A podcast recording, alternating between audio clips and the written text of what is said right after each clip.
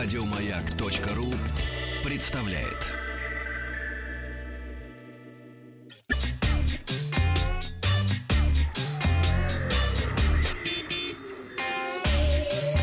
Страна транзистория.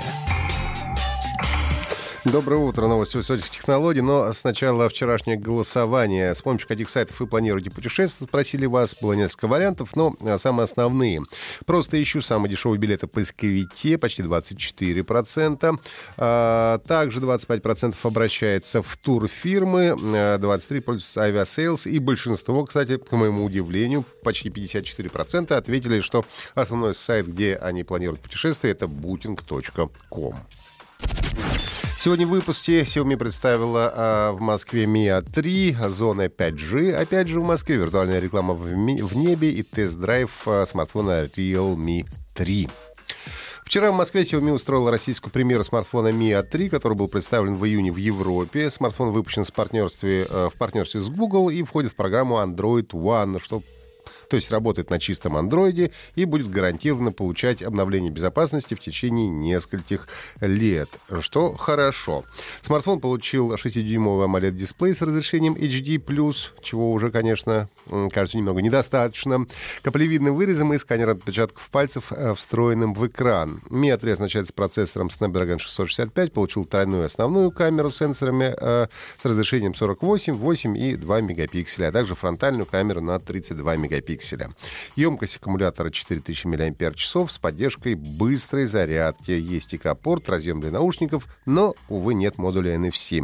Mi A3 будет доступен в трех расцветках. Особый серый, оригинальный белый и необычный синий.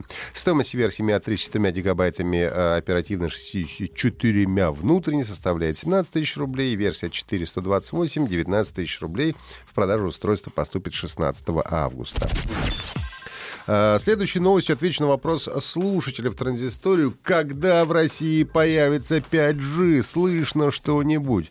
Так вот, сотовый оператор Теле2 и Ericsson запустили первую в России пилотную зону мобильной связи пятого поколения. Тестовая зона э, на коммерческой сети Теле2 с использованием оборудования Ericsson э, прямо в центре Москвы. Покрытие участка охватывает Тверскую улицу от Кремля и до Садового кольца. А пилотная зона 5G запущена в диапазоне 28 э, ГГц в режиме Non-Stand-Alone, а, который позволяет развернуть 5G в сетях LTE и упрощает внедрение стандарта на начальном этапе, сказали в Ericsson. А, ну да, там два варианта, Non-Stand-Alone — это самый простой для развертывания 5G. Пилотные 5G-зоны развертываются в городах-миллионниках в соответствии с национальной программой «Цифровая экономика Российской Федерации». Эта программа предполагает широкое коммерческое использование 5G-сетей а, в пяти городах с населением более миллиона человек к 2022 году, отвечая на ваш вопрос, и к 2024 в 15 городах-миллионниках. Оператор сотовой связи Йота э, представил новое приложение Йота Небо, которое позволяет размещать виртуальные стикеры в различных местах города. Увидеть их можно, наведя на небо камеру смартфона, но открыв ее предварительно в приложении.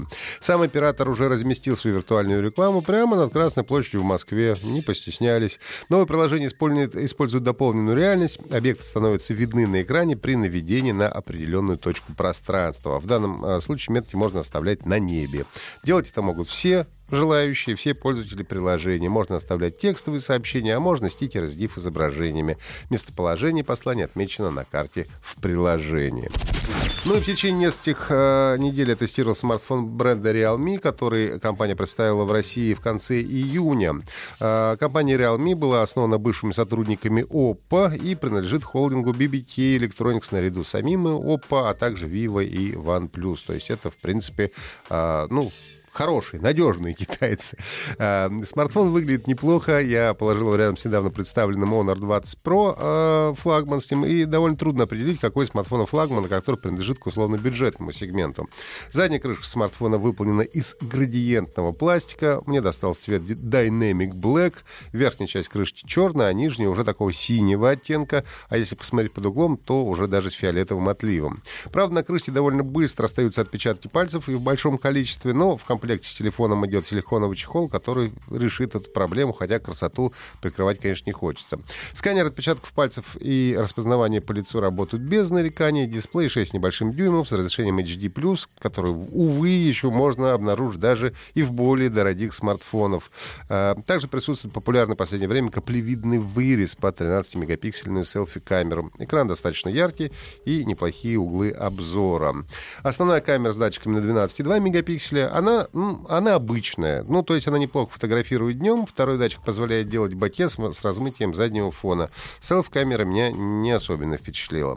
В приложениях работает э, все без тормозов. Даже игры можно запускать на довольно высоких разрешениях графики. Можно отметить хороший аккумулятор на 4230 мАч, который хватит примерно на 8 часов проигрывания видео, если будет смотреть фильмы.